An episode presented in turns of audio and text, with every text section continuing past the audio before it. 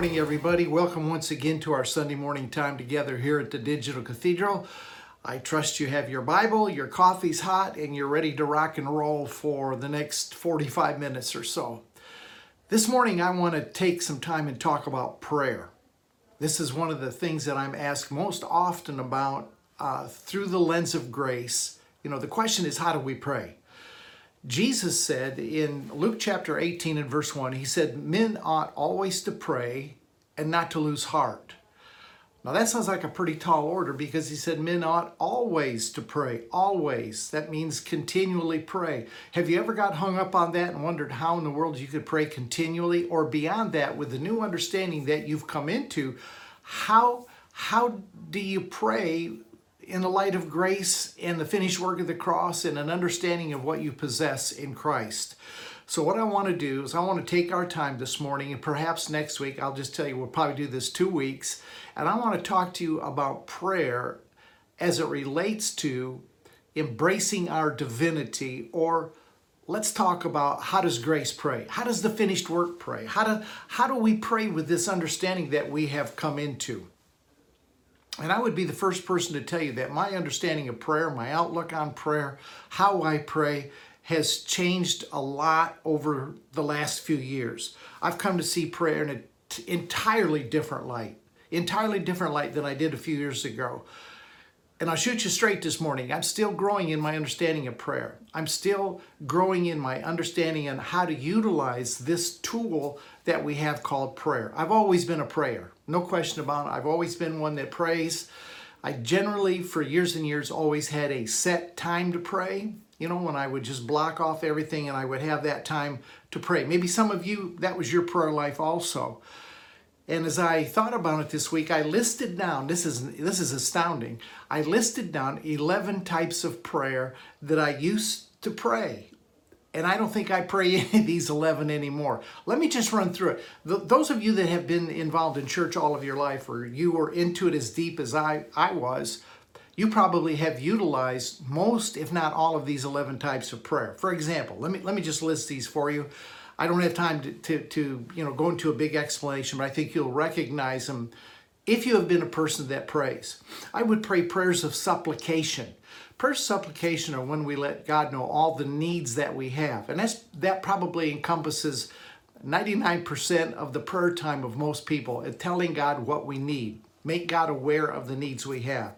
I prayed intercessory prayers. That's where we pray for others in other circumstances, the things that they're facing in life. But intercession is the whole idea that I'm praying for something that is not me. I'm praying for somebody or something else. Then we did a lot of spiritual warfare prayer. You know, that's where we came against the devil and evil and demons and territorial spirits, and we would take authority over them in the name of Jesus, and we would spend hours sometimes in spiritual warfare prayer. We would pray prayers of agreement. That's where two or more of us would agree on the same thing and pray in the same light or the same understanding. I had times of corporate prayer. When I was a pastor, I used to do these a lot. We would call corporate prayer. If we were facing something in the church or there was something going on in the world, then we would uh, go into corporate prayer. We had a prayer room in our church, and we would call everybody into the prayer room that could come, and we would join together in a time of corporate prayer. And there are even times within a city where other churches will come together and unite uh, here in, in Houston or Katy, which is just outside Houston, there's one time a year that all the churches come together and have a time of what they call corporate prayer. I would pray prayers number six of thanksgiving. That's that would just be times that you would thank God for all that He's done and all that He has blessed you with. We would have prayer vigils. A prayer vigil is where you might pray all night long. People would come together and just pray over needs and problems and requests for a specific period of time. Then, of course, we had times of prayer and fasting. That's where we wouldn't eat. We might drink liquids, uh, water, or soups or juices, but we would set a time of prayer and fasting where we would not eat, not eat solid food. Uh, and then we would spend a lot of time in prayer. We had prayers of petition where we would ask God's favor on certain things that we were facing. Number 10, we prayed scripture. Found a lot of good scripture to pray, and we would pray that as our prayer. And number 11, those of you that are going way back, I had to throw this one in because I spent probably five years doing this. Larry Lee, back in the 80s, had a program that he called Could You Not Tarry One Hour. And that program was to take the Lord's Prayer section by section. We would pray Our Father and we would pray over all the names of the Father. He's Jehovah Sid Tsidkenu, Jehovah Jireh, Jehovah Shammah, all of the several names that God would pray. Uh, he's our presence, our provider, our healer, and we would, would pray those as our as our prayer. Now, all 11 of these types of prayer had one thing in common, and that was to use our efforts to affect some kind of change. And what we, we kind of felt like, and I felt like many times, is that when I would come into prayer, that I had done my part, and now that it was God's part to answer based on my requests. And my requests were always based on what I perceived to be the need, the problem, the dilemma, uh, what it was that was setting in front of us at the time. And I had kind of this concept, this mental idea that God was in heaven, which was beyond Pluto somewhere. Didn't have an idea where the kingdom was, but it was out there someplace. And that I'm here on earth and I need to get him to be aware of my situations, my problems, my dilemmas, as if he didn't know. Make him aware of how, how, you know, and I would argue my case in prayer the best that I could to get him to come from where he was to where I am to do for me what I could not do. Sound familiar? I felt that prayer was based on my faith. If something didn't happen, then my faith was small. My faith failed. I, I didn't have enough faith. Or uh, my spiritual life needed to be updated. There were things in my life that needed to go. There were sins that I was committing that I needed forgiveness for. Something was wrong because God never failed on his part, right? That was our concept. God never failed on his part. So there must be a failure on my end someplace, which creates tremendous condemnation and guilt and shame uh, if, if we don't if we don't get the answer. Or, of course, then we always said there were three ways that God would answer prayer because we didn't know any different. We said he would either answer yes, no, or not now. So my job is a prayer. Let me say it again. My job is a prayer. And that understanding that I had of prayer was to see what I needed to have done, what needed to be done, and pray about it. And then his job, based on my prayer, my faith, was to get her done. That was his job. He, he was the get her done guy. I was the request guy, and he was the get her done guy.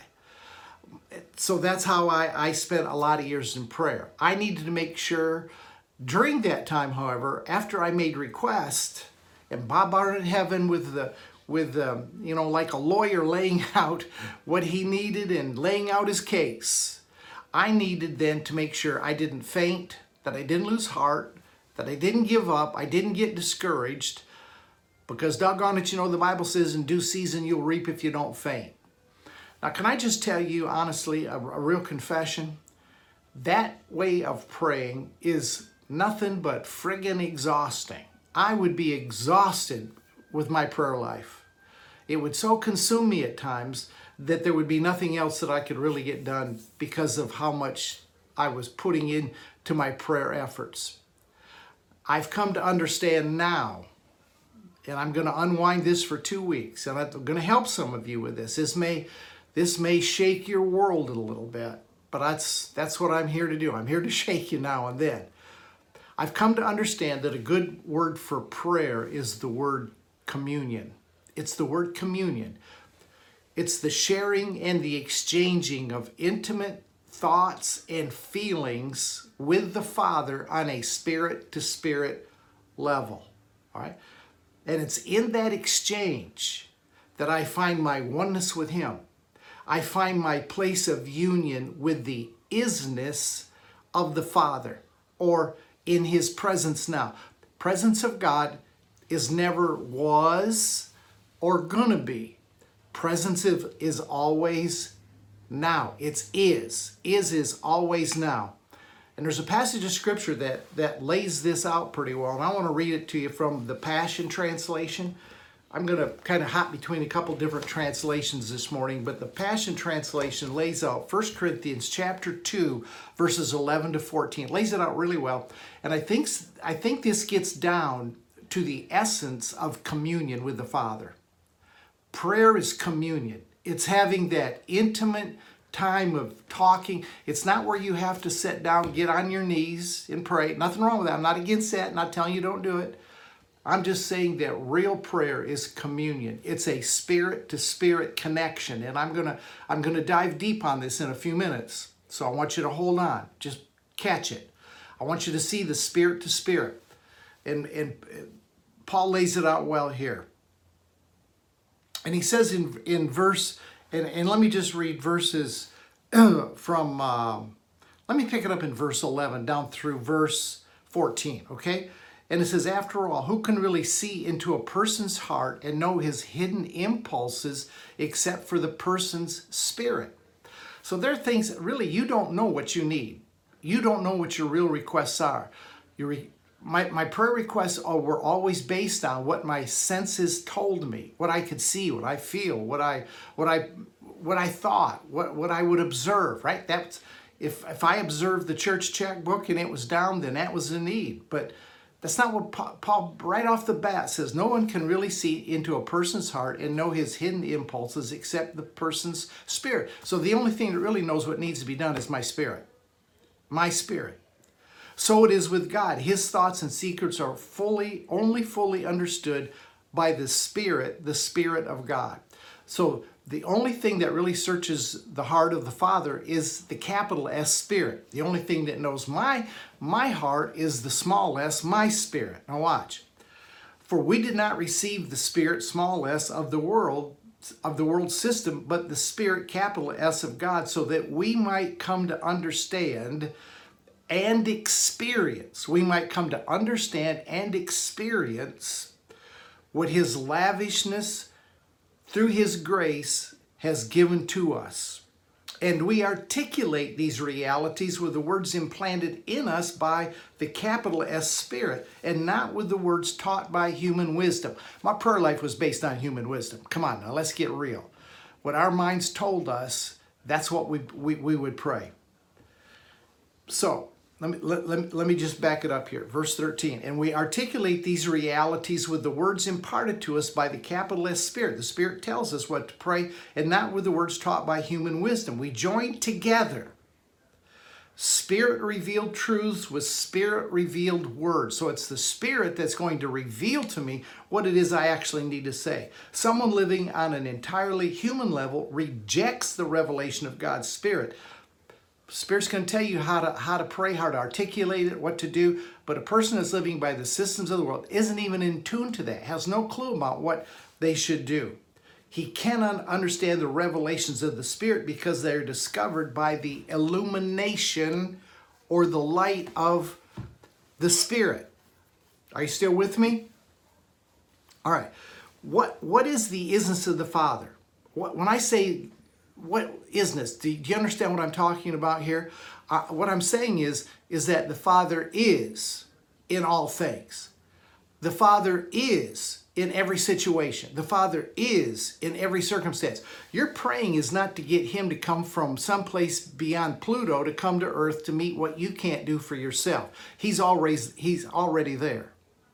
You're facing something. Maybe the doctor's giving you a bad report. Can I tell you that the Father is in the middle of that report? He is in the middle of, of your life to handle that. That's what prayer is about. Prayer is about a connecting of His isness, and I don't want to jump too far ahead. It's about connecting His isness with your isness, right? Connecting His isness with your isness. There is never a time, there's never a situation, let me assure you this morning, never a time or a situation that he lacks isness. Isness is always in the now. Always now. It never was or going to be. The Father is. And I'm going to give you some of what he is in just a minute. Maybe another good word for isness would be the word omnipresence. The word omnipresence means that God is ever present. There's no place that He isn't. He fills every space, every void, every person. But something about omnipresence doesn't give me that sense of intimacy that isness does. So prayer brings us. Here's what prayer does. Here's what communion does. It brings us into the realization of the full awareness of the Father's continual indwelling presence in me, in my situation, in my life, in my dilemmas, in my circumstances. He is already there. He's already actively participating in everything that I face. All right, let's look at let's look at a passage from from John chapter 14. Jesus Jesus said it just a little bit different, and maybe this this will resonate. I, I love what Paul said in that uh, in Corinthians. Here's how Jesus put it: John chapter 14, and let me pick it up with verse 16 down through 19. Jesus said, Now pray the Father, and he will give you another helper. Now, the word helper there actually means one that's called alongside, one that walks with you. That's, that's what the word there. It's the word paraclete in Greek. Means one that's called alongside, one that walks with you every step of the way. That he, he doesn't uh, go home at the end of the eight hour shift and leave you to yourself for the other 16 hours. He walks with you. You go to the emergency room, he's walking with you. He's with you. He's always there. Watch, that he may abide with you forever. So there's no separation. There's no time when you have to beg, plead, or ask God for his presence because the helper is continually on the job. Verse 17, the Spirit of truth, capital S, whom the world cannot receive because it neither sees him nor knows him. Natural uh, abilities did not pick up on this. It doesn't see. See, that's a natural. That's a natural thing. Or knowledge, knowing. You don't know him by gnosis, knowledge. But you know him, watch, for he dwells with you, he dwells with you and will be in you. Man, that's no separation right there. Can, can you get that? If you get nothing more out of this lesson today about your prayer life, it's that you're not praying out there. Your pr- prayer goes within. It's, it's within. Verse 18, I will not leave you orphans. I'm not going to leave you alone. I'm going to leave you by yourself. I will come to you a little while, and the world will see me no more. See, the world does, has no concept of where, where this all works. But you will see me because I live. You will you you will live also. So we don't we don't Jesus said we don't grab this by by intellectual knowledge of this, but it, but through prayer, through spirit to spirit contact, this thing becomes I'm telling you, I'm telling you, I have prayed. When I'm teaching you this Sunday, next Sunday, I've been working, I've been doing this for uh, 17 years now. I've totally abandoned my old way of prayer. I do not have a set time of prayer. I have a conversation that lasts all day from the time I get up to the time I go to bed. It's I, don't mean there are not breaks in it. Of course there. I take phone calls, I call people, I talk to people. But when I when I am by myself, it's like automatically I got this contact. If I'm facing something, automatically got this contact. All right, it's a spirit to spirit, and it becomes more real to you than two plus two equals four. Prayer is about awareness. Prayer is about consciousness. It's about oneness, oneness with what He is. So for me, the best way to explain it is having a running conversation with the Father. And you don't have to articulate it, you don't have to use words. It can be spirit to spirit. Your spirit can, can just say, Father, here we go. I'm looking at this thing here. Father, I need. Uh, I ask you to just uh, show me what roads to take to get to that appointment. What's the best way? What's the best route? He's. If it concerns you, it concerns him. You don't have to talk him into it. If it concerns you, if it's important to you, it's important to him. He dwells within you. Your life is His life. His life is your life. So to, to, to grasp your union with divinity, we've got to, through communion, understand what He is. And you have to understand that what He is, you is. There's no difference in the isness. What He is, you is. You're a chip off the old block. Everything that He is, you is. Now I'm going to, uh, let me just illustrate it for you. I'm to walk you through four of what he is and four of what you is, and I want you to see they join together. That what he is becomes part of what you is, and that's what the prayer time becomes. It's a sharing, it's a sharing together. It's not, it's not requesting needs and hammering heaven to lay out your case like an attorney that will get God to come do for you what you can't do. Now just stay, stay with me. Stay with me. Stay with me. All right, let, let me just walk you through four of what he what the Father is, what God is. All right, first one is this God is light. God is light. The word, the word light in, in the Greek is the word phos, P H O S. It means illumination, it means the ability to see. In 1 John chapter uh, in 1 John chapter 1, in verse 5, it, it says this. Now just hold, stay with me. This, okay, this is good. This this is going to help some of you this morning. I absolutely know this. First John, because some of you don't know how to pray. You really aren't praying anymore at all. You're not having communion because you know the prayer petition, the prayer of intercession, the corporate prayer, all that stuff. It never affected anything. But I'm telling you, what I'm teaching you is going to turn you upside down in, from inside out. We're affecting change within. 1 John chapter 1, verse 5. This is the message which we have heard from him, and we declare to you God is light. God is light. God is light. You, can, can you get that? And in him, listen, listen, in him is no darkness at all. There's absolutely no darkness in him. No darkness. No darkness at all. God's solution to darkness, and this is where you've been jacked up, messed up. God's solution to darkness is is not to fight it. God's solution to darkness is turn the light on. He is light. In him there is no darkness. Light, we, we could interpret light to mean truth.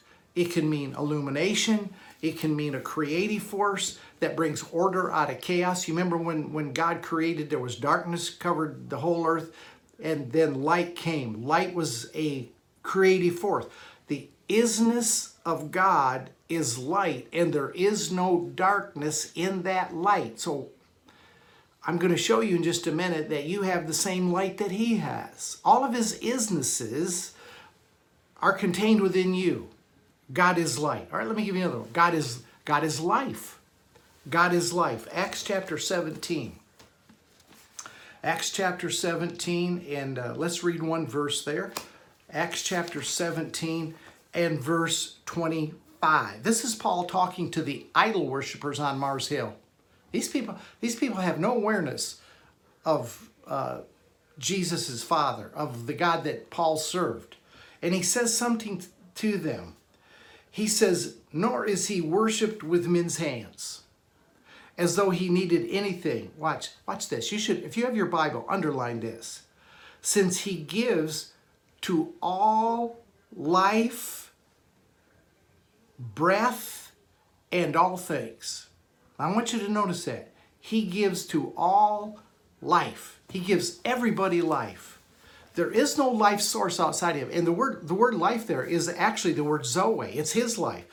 He makes you know what Paul said? This this will blow the religious mind. This this will cause you to get blocked on Facebook. He has taken his life and given it to every person. It's not when you pray for it ask for it. See, this is there's been so much separation in our thinking, so much separation in our praying. And Paul is trying to bring them into the reality that he is life and the life that he has given has been directly deposited into every person. The isness of God is life, and in him there is no death. There is no death in Zoe. Honestly, you have no death in you. All you have is a continual working of life. And this strength of this life is going to work eternally. It's never going to stop. It's never going to let up. It's going to grow. It's going to exponentially get more powerful. The life that He gives to all is void of death.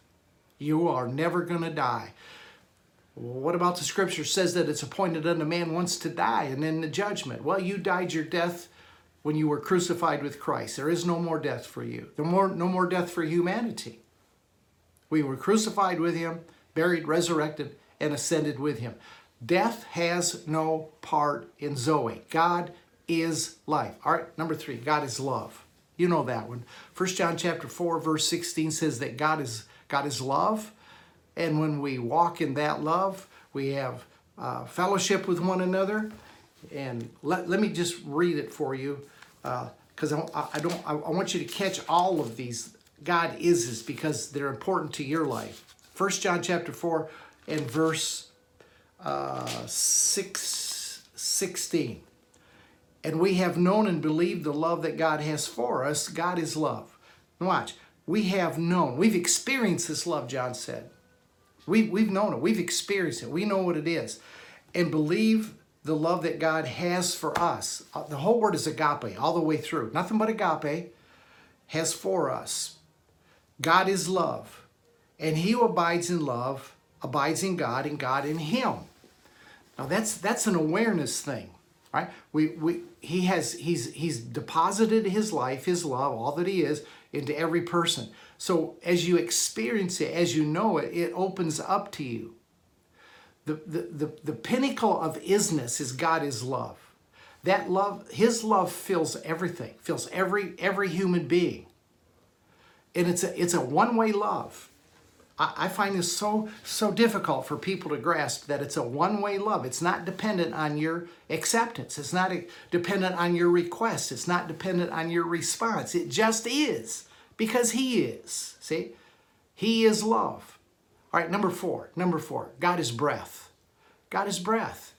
Um, John chapter 4, verse 24, Jesus said that God is spirit. Now that, that's kind of a nebulous whatever. But the word spirit there is the word pneuma, P N uh, E U M A, P N. That's P N E U M A. That's right, pneuma. And the that, that that word actually means wind or breath. So how, how, how, does, how does the Father transfer to us? It's by the Spirit, right? But let, let's put this in a different light. Let's say it's by His breath by, by the wind. Uh, breath is better because it's, it's much more intimate. So let, let's just stick with breath. God's breath is the agent of transfer. You've got to get this. This is, oh man, this is good. His breath is the agent of transfer of what He is to what you are. A verse that absolutely changed my world was Genesis chapter 2, verse 7, right at the very beginning at, at the very beginning of creation. I, I, I want you to see this for yourself. Genesis chapter 2 and verse, verse 7. This will this will change your world. Watch this. And the Lord formed man out of the dust of the ground, right? And he breathed into his nostrils the breath of life. The life that he breathed into the nostrils of man was his life. Everything that he is he breathed into man. You were, you were, you were born out of divinity. Can you see that? When he breathed his, his breath into you and you became a living being, what he did was he transferred in that process to the very first human, and it's the only way it could ever happen. He breathed into that person his very essence in John chapter 20 and verse 22. It's breath is divinity's way of transfer. Now just stay with me. In John chapter 20, after the resurrection, in John chapter 20 and verse uh, 22, watch this. John chapter 20. Let me get over here real quick. I want you just, I don't want to lose momentum with you. In John chapter 20 and verse 22, Jesus said this. And when he said this to them, doesn't matter what he said, that's irrelevant for this. He breathed on them and said, Receive the Holy Spirit. Now, when Jesus breathed on them and said, Receive the Holy Spirit, I got to believe they received it. well, what about Pentecost? Well, that's another teaching for another day. I just want you to see the transference of the Spirit that was within Jesus to the disciples by what he breathed. He imparted through breath the Father imparted through breath into man his very isness, his very being, his breath. Every, every breath you take, think about this, every breath you take is a witness of God's breath into you or of your divinity. The first breath that a, that a baby takes when it comes out of the womb is an inhale, and then it begins to cry. And when you depart out of this this earth suit, the last breath you take is not an inhale. Nobody dies inhaling. Nobody passes to a higher level of conscious inhaling. It's always exhaling. So you come taking it in and you come exiting out as you move out. So what what he is, you is, and this is this is what I want. I'm, I'm really nailing down today, and I, I, I want you to see because this is what we're awakening to. So I hit four four things very simple of what God is, right? God is God is light, God is life, God is love, God is spirit, or God is breath. Now watch this. What He is, you is. This is this is this is has to be grasped. I keep saying is. You got to grab a hold of this. This has to do with no separation and your your full embrace of image and likeness of the Father. All right. First one, you is light too. He's light, you is light. Phos, same light. There's there's no variance, there's no difference in the light that you have within you and the light the Father has. Now, I, let me bring this back to prayer before we forget our emphasis. This is a matching up of what He is and what you is, because this the prayer the prayer is not setting down or kneeling down or shaking your fist or crying out to God. It's a, it's a communion. It's a spirit to spirit hookup that that lets you as Jesus. See, Jesus never prayed for anything for himself. You can't find one place in scripture where Jesus said, Father, make sure I get the rent money. God, help me make my donkey payment. He, he never prayed anything for himself because he didn't have to. He knew what he possessed. He knew that all that the Father had was his. And he knew how to draw out of that, whether it's go down and get the coin out of the fish's mouth or go over and bring the guy's donkey. He had need of it. He, he knew where his source was. It was in the isness, it was in the tie up of the isness. All right, First John chapter 1. Let's go back there for just a minute. First John chapter 1. Let me read two verses out of First John. You you is light. You is light. First John chapter 1 in verse 5. This is the this is the message I, I read this a little bit ago, which we have heard and declared to you. God is light, in him is no darkness. Now, that's him.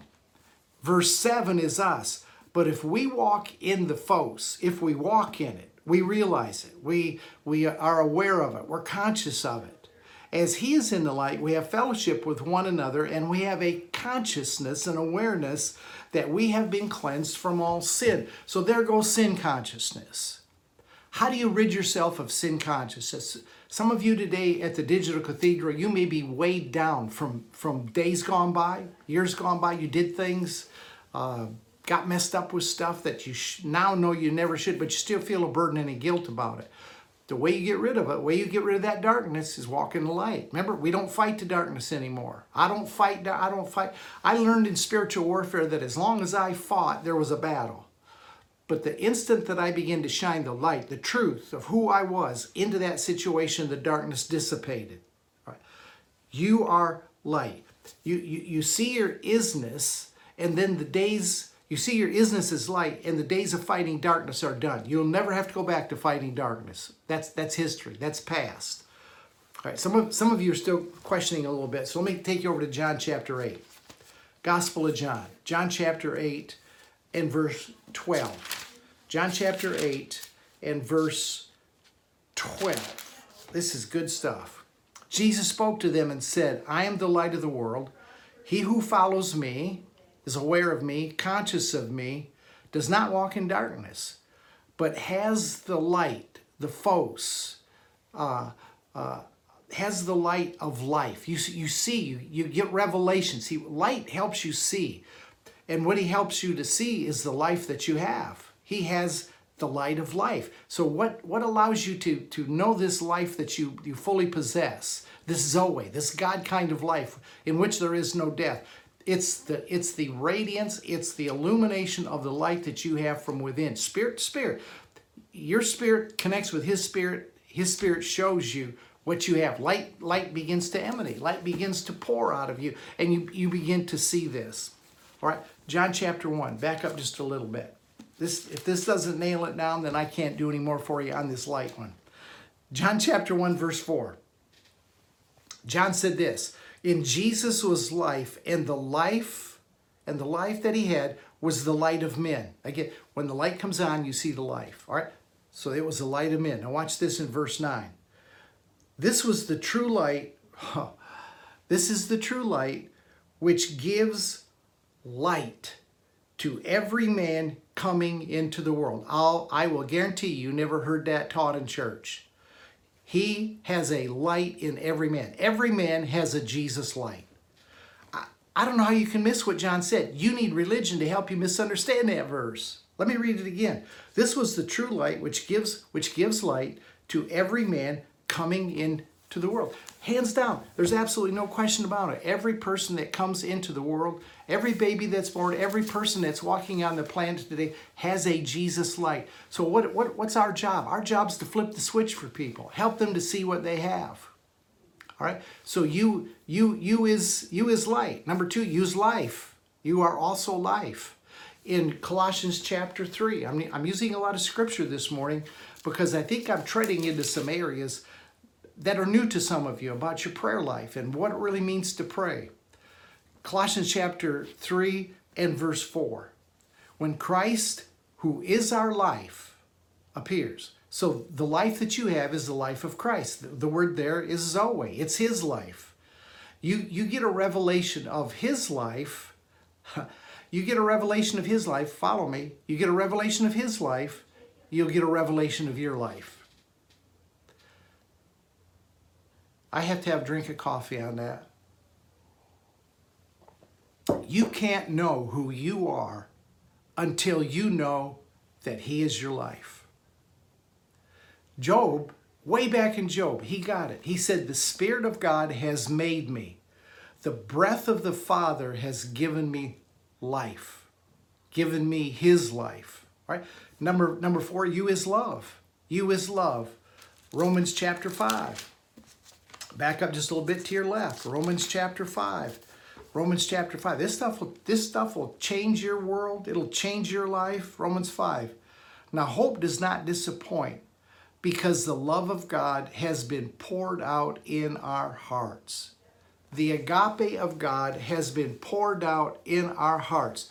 You're, you're going to love with the same love that He loves with because it's been poured into your heart. It's a matter of release. It's a matter of aware. It's a matter of conscience. See, these are the things that we commune about. This is the thing I commune about, commune with the Father about. I say, Father, I know that I'm filled with your love. So when I walk into that place, I want your love to really shine out. I've got it. I already know that I have it. You'll love with the same love that He has.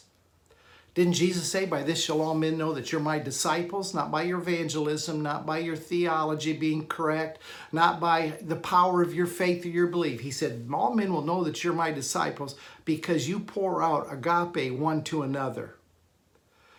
So we're, we're learning to love apart from the tree of the knowledge of good and evil. We're learning to love apart from saying that guy deserves love, that guy doesn't deserve love. See, he, he loves Donald Trump the same way he loves Joe Biden. He, he, he loves everybody exactly the same, and we should love them the same as well. Ooh, that hurt, didn't it? Ouch. I stepped on some toes right there. We should love both with the same love of the Father. All right, last one, you is breath. You is breath. Romans chapter 8. While you're right there in Romans, come over a couple pages to Romans 8, and let's look at verse 11. It says, But the spirit of him who raised Christ from the dead dwells in you. The word's pneuma, breath of life. Let, let me put that in there because I think that really hits it well. The breath of life that raised Jesus from the dead dwells in you. All right? It dwells in you. The, the breath that brought Jesus out of the tomb, the resurrection life, the same breath has burst you from death to life. When you came out of the tomb of Jesus, if we were crucified with him, resurrected with him, what brought you out of the tomb was the breath of life. It was the Father's breath. And remember what we read over in uh, Acts chapter 17, verse 25? It says that He gives life, or He gives the breath of life to all. Genesis 2 7, where he breathes into us the breath of life and we become a living soul. That's not exclusive, that's very in- inclusive. So I, I have a lot to say about this point forward, and I want to cover it in more detail next Sunday morning. But the, the power of our breath, the power of what we breathe out, every breath you take is a witness to your divinity. Every breath that you breathe out is a witness to that first breath that was breathed into you. It gives testimony as to your origin. It gives testimony to no separation. It gives testimony to your isness. There is no breath but His breath. There's one breath, one life, one God, one Father, one source. There's not two. There's not two. It's the breath of life. There's no other source. Oh my, we've covered a lot. I did a quick overview, and I hope I didn't. I hope I didn't uh, overpower you with that. His light is your light. His life is your life. His love is your love. His breath is your breath. So the entirety of the isness of His isness fills you. Now we can see our isness. Now you can understand uh, that verse, those two verses in Colossians chapter 2, verse 9 and 10. Verse 9 says that in Jesus dwelt the fullness of the Godhead bodily. And then it says in verse 10, you're complete in him. So that means all his isness is your isness. Everything he is, you is. There's a completeness, there's a oneness, there's a tie together. This, this is the foundation of prayer, you guys. You guys, this is the foundation of prayer. It's not, it's not trying to get God to see it my way and come do what I think needs to be done. It's not hammering him. It's not bashing every every morning with the same prayer request. It's it's a it's a realization. It's a coming to an understanding that you walk as he walked and he guides your steps and where you're going today is his plan and his will and what you need to do all your prayer time is is making sure you're connected to him and fellowshipping with him 1 corinthians chapter chapter 2. 1 Corinthians chapter 2, and let me read just verse 12. Verse 12 says this 1 Corinthians chapter 2, verse 12. Now we have received not the Spirit of the world, but the Spirit which is from God. We've received that Spirit from God so that we might know the things that have been freely given to us by God. All right, now this is this is going to be begin to open up your prayer life. What the communion with Him is going to begin to reveal is what you already have. We spent years and years begging for what we thought we needed rather than discovering what we already have. Our divinity has freely given to us because of who that first breath came from when it entered into us. Completeness in Him brings a consciousness to us. See, and this is the communion. The communion is a is a opening. It's a breaking of our consciousness wide open and we can see now what we possess. It keeps you as the branch connected to the vine. I'm, I can't tell you how important this is. I can't tell you. Everything is one with God. He, he is the fullness that fills all things. So when He gave you His light, His life, His love, His breath, He gave you everything that He is. When I just ran through four little is is that he is and I showed you that the same he is you is. So in giving that to you, in imparting that to you, what he's saying is I I'm giving you exactly what I am. So we can sit back and we can be like Jesus and we can say and have assurance that everything that the Father has belongs to me. So let, this is the question in your prayer life. Why are you still asking for things? Why are you still trying to get him to do something? Prayer is the face to face, intimate communion. It's a sharing of light, life, love, and breath. When he breathed into us, we received his mind, we received his life. We received his grace, his passion, his creativity. You're a creator because you have been, his breath contained his creativity. Let that creativity begin to work. Some of you have tremendous uh, uh, talents and you've discovered them. Some of you have abilities and talents you've never discovered that belong to you because of what he possessed. See, Jesus said God is spirit or God is breath, and he has breathed into us. So, what you need to do every day is breathe in deeply. And as you breathe in, know that you're breathing in your deity, your divinity. Take it all in. Now you maybe can understand John chapter 1, verse 16. when John said this, and of his fullness we have all received. Do you believe that? Just between you and me this morning, just between your, your digital cathedral teacher, pastor, friend, do you really believe that you have received the entirety of his fullness?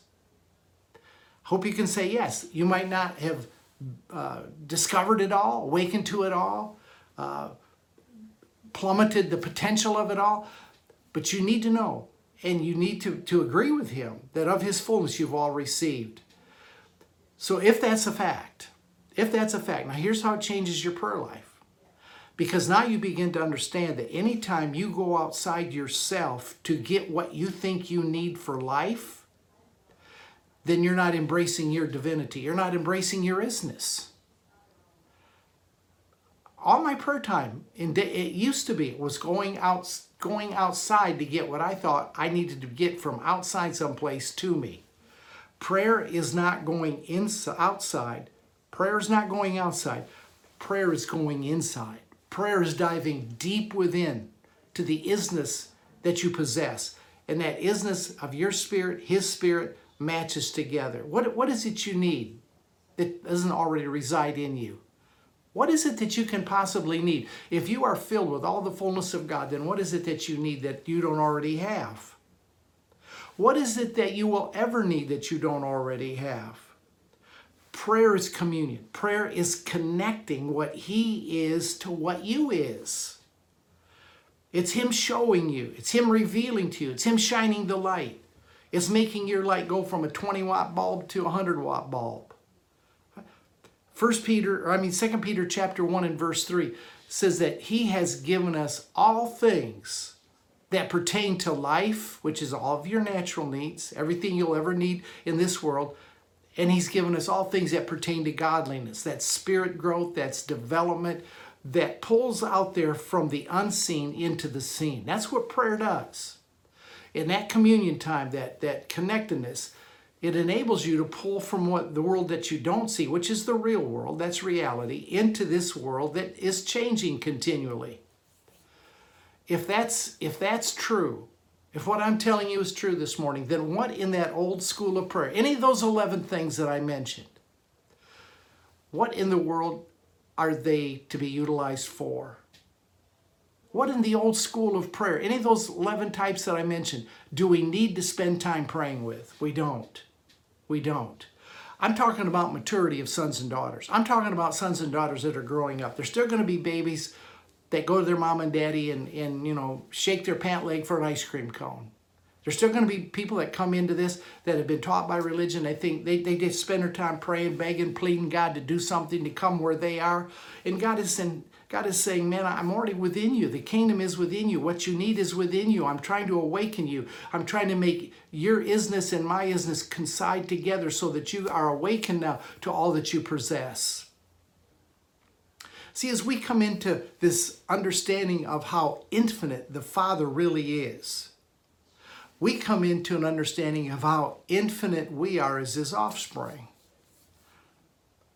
His infiniteness He has bestowed and deposited within us. But let me just say it again. We will never know who we are. We will never know the powerhouse that resides within us as us until we know who he is.